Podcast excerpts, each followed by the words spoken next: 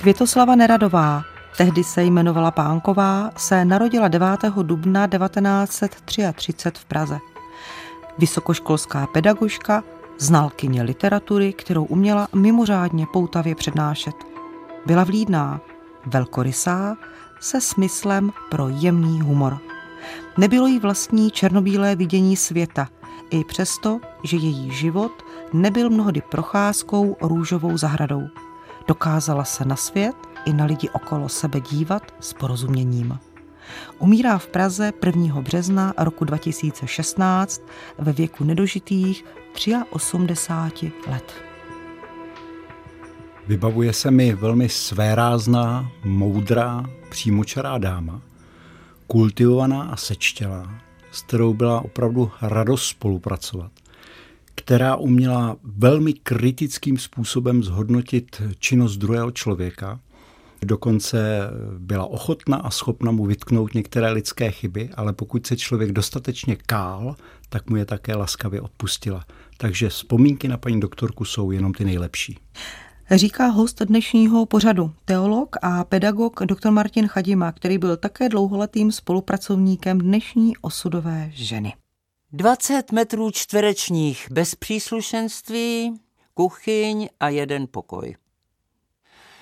Od malička jsem žila mezi laboratořemi, pitevnami a márnicemi.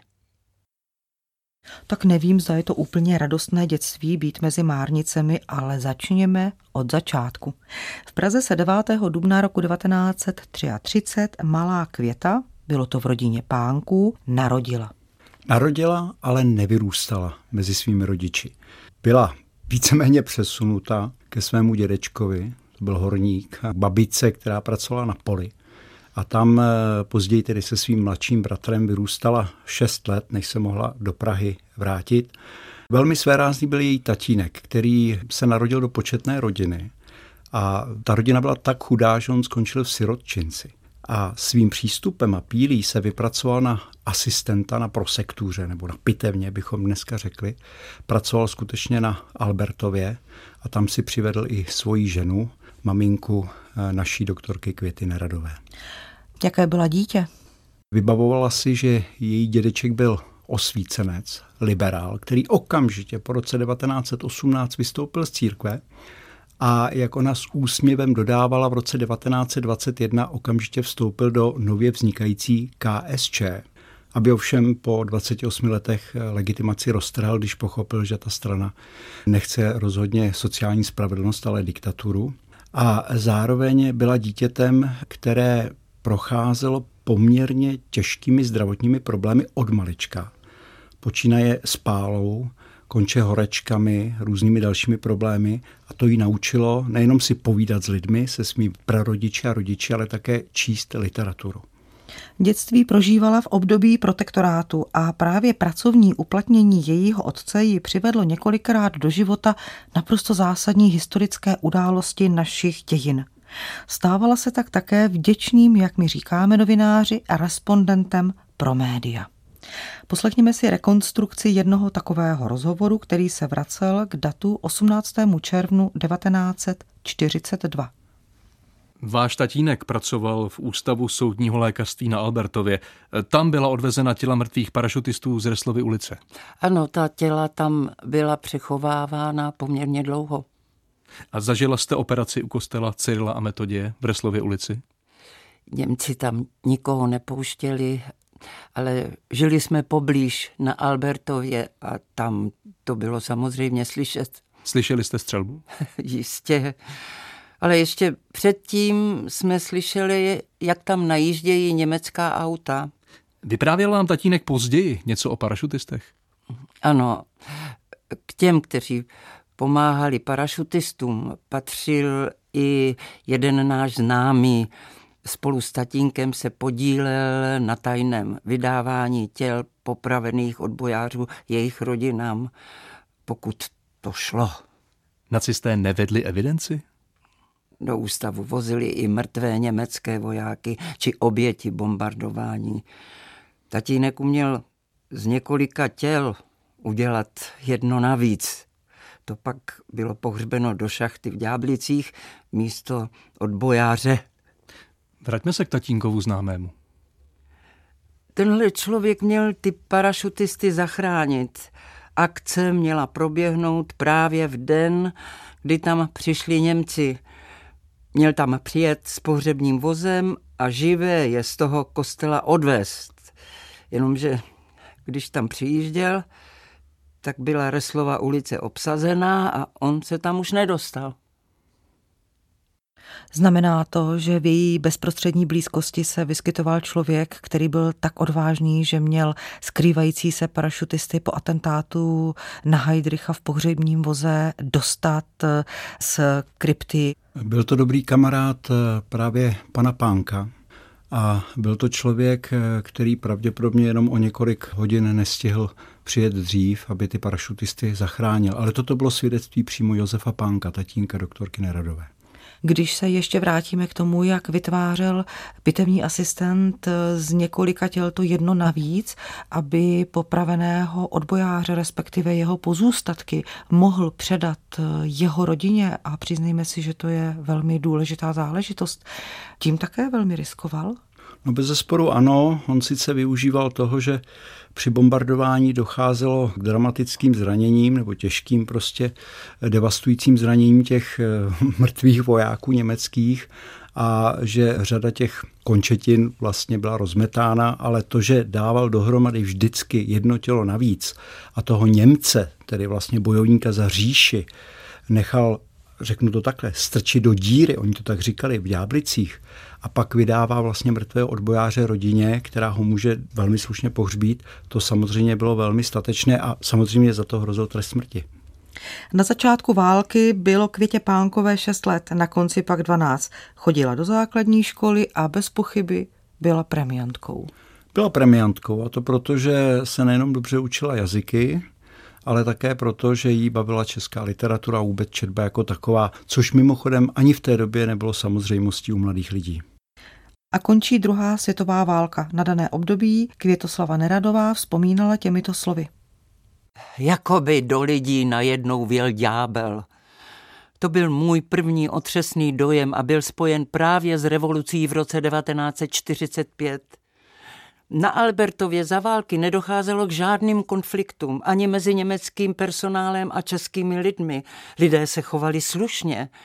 Pamatuju si, že vedle pracoval zřízenec přírodovědeckého ústavu, hrozně hodný pan Svoboda, který měl pohlednou dceru. Ta chodila s německým vojákem, všichni to věděli, všichni měli pana Svobodu a tu dívku rádi, nikdy s nimi neměli žádný problém.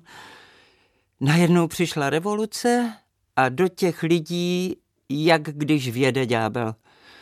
Z mnohých se stali mstitelé národa. Musíme si uvědomit, že tehdy bylo Květě Neradové 12 let a už v té době ona si uvědomovala, že jakkoliv okupanti způsobili mnoho zlého v tomto národě a pražské povstání bylo nesmírně krvavé například, takže prostě není možné zahrnout všechny do kolektivní viny. Píše se 10. březen roku 1948 a 15-letá Květa přichází za svým otcem do Márnice na pražském Albertově. Či je to tělo tatínku? To je tělo ministra Masaryka. Připravuji ho k bitvě. A proč si mě sem vzal? Chci, aby kromě tady pana asistenta tesaře byl ještě jeden svědek. Nedělá se ti špatně, holčičko. Kde pak?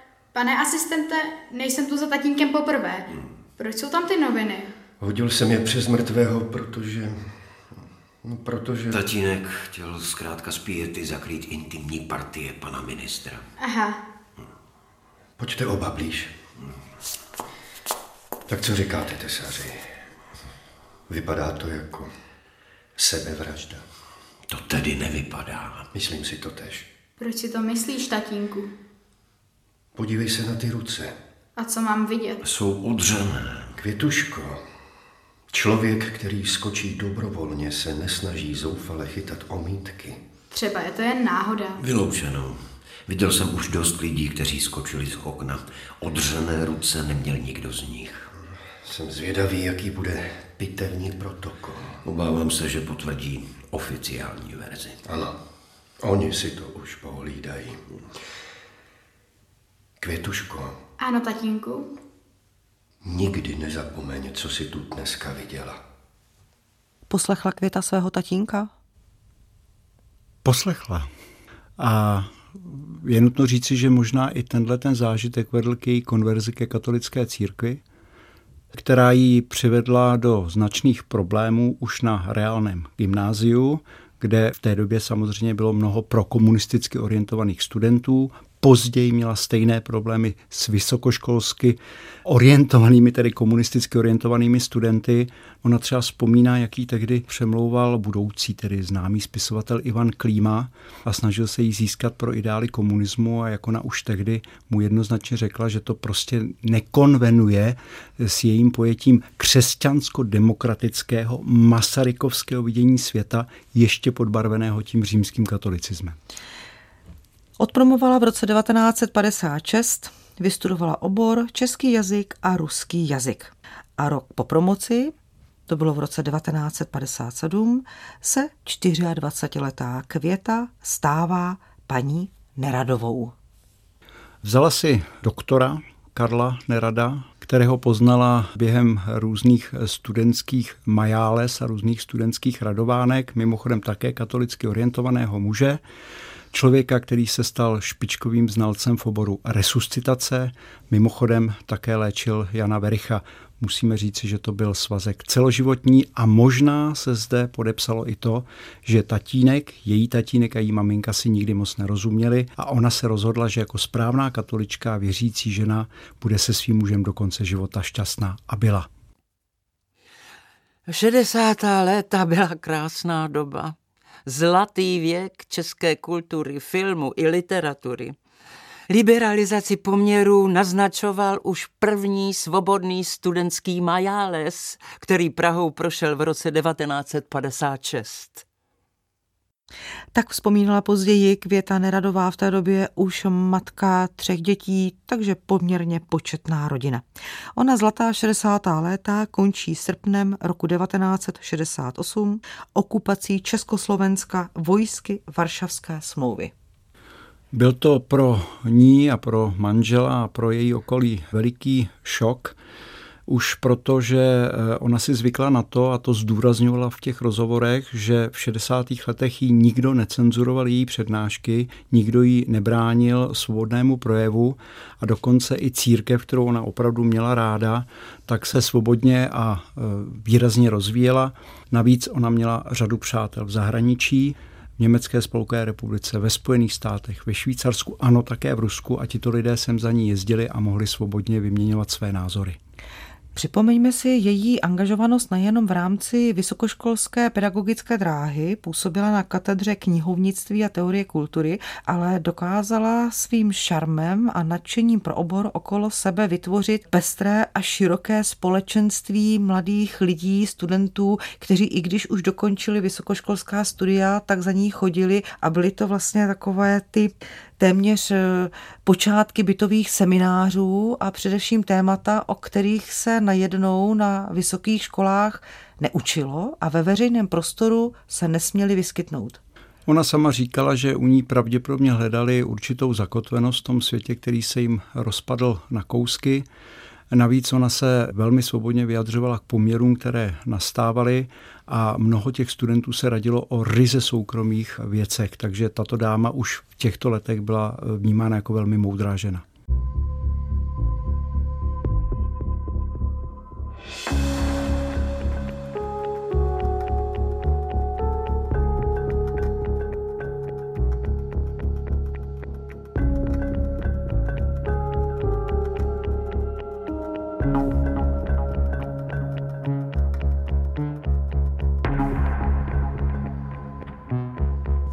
Zase u nás, paní Neradová.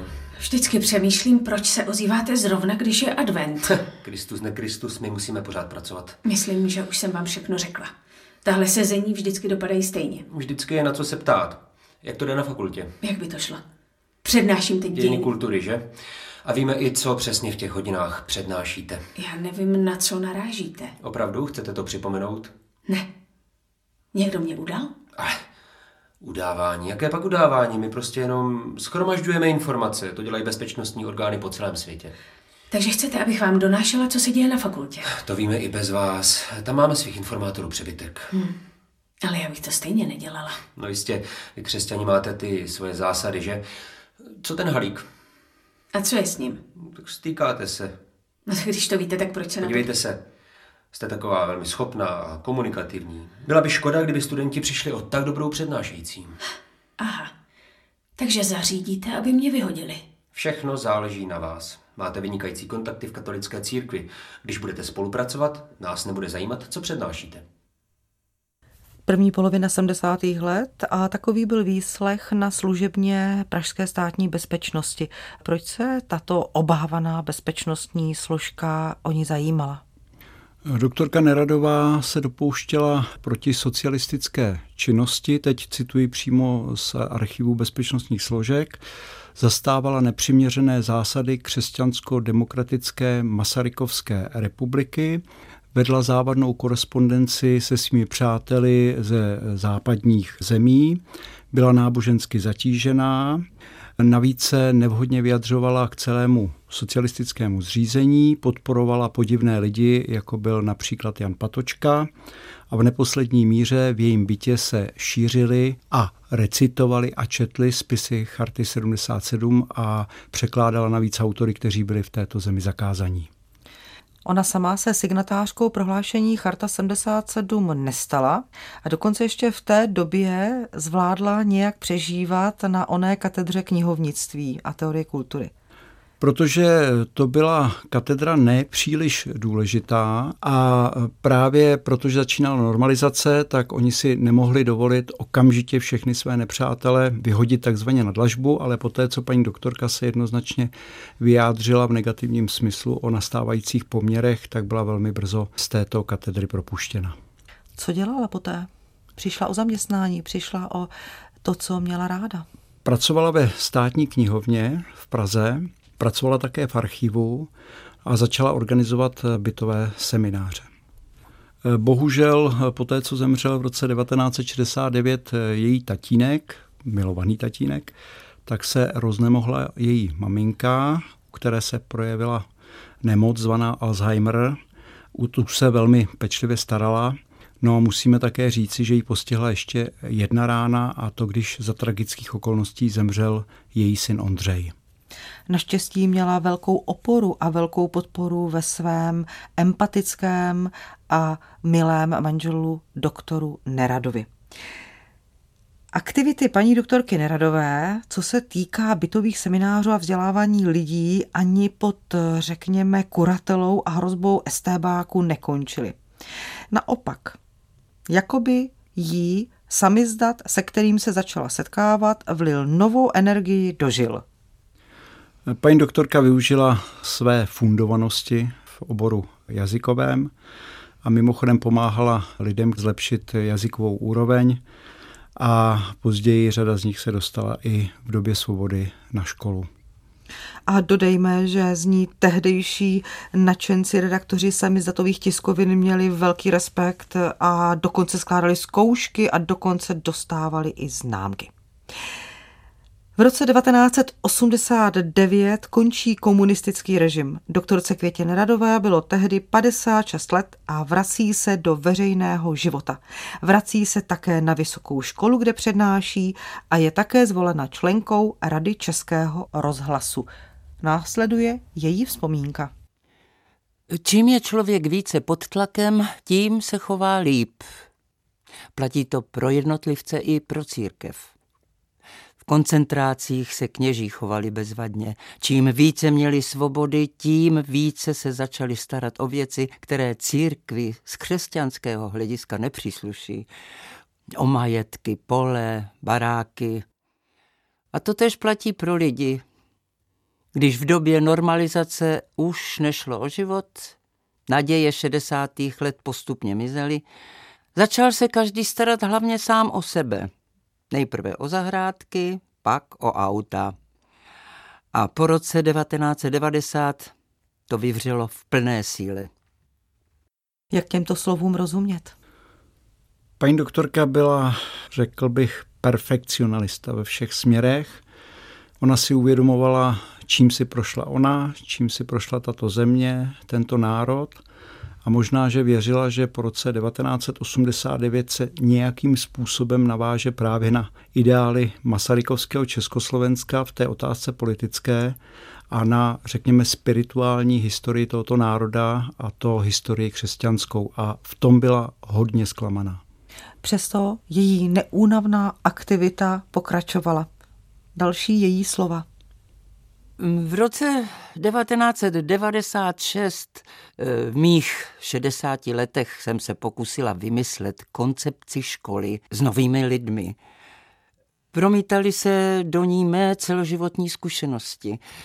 Bylo ale velmi složité sehnat spolupracovníky, kteří by tuto mou koncepci sdíleli. Řada lidí jí nedůvěřovala, někteří ji dokonce považovali za vyšinutou. O jakou školu se jednalo? Šlo o vyšší odbornou školu publicistiky, kde paní doktorka, která mimochodem vyrůstala na Karlu Čapkovi či Ferdinandu Peroutkovi, chtěla zavádět model moderní novinařiny, ale s velikým etickým přesahem. Povedlo se jí to? Do jisté míry ano. Určitě první generace studentů vzpomínala na ní s láskou, protože se jí podařilo opravdu v té škole studentům zpřístupnit nejenom duchovní kořeny Evropy, ale také naučit je řemeslo, novinářské řemeslo. A ještě navíc eh, tam zvala tehdy hosty, kteří přinášeli opravdu ducha kritického myšlení a svobody. Takže v té první fázi ta škola fungovala velmi dobře. Přesto ona je pak nucena z postu ředitelky odejít. Ona sama připouštěla, že cituji, je zmatkář, nerozumí technologiím, nevždy měla šťastnou ruku v otázce personální, ale řekněme, že představy těch mladých nastupujících, dovolte mi to, kádrů, nakonec vyvinuli takový tlak, že matka zakladatelka musela odejít a oni tu školu vedli jinam, nutno říci, proti vůli studentů, kteří milovali právě doktorku Neradovou. V té době začíná spolupracovat jako redaktorka, spoluautorka pořadu Kořeny s českým rozhlasem.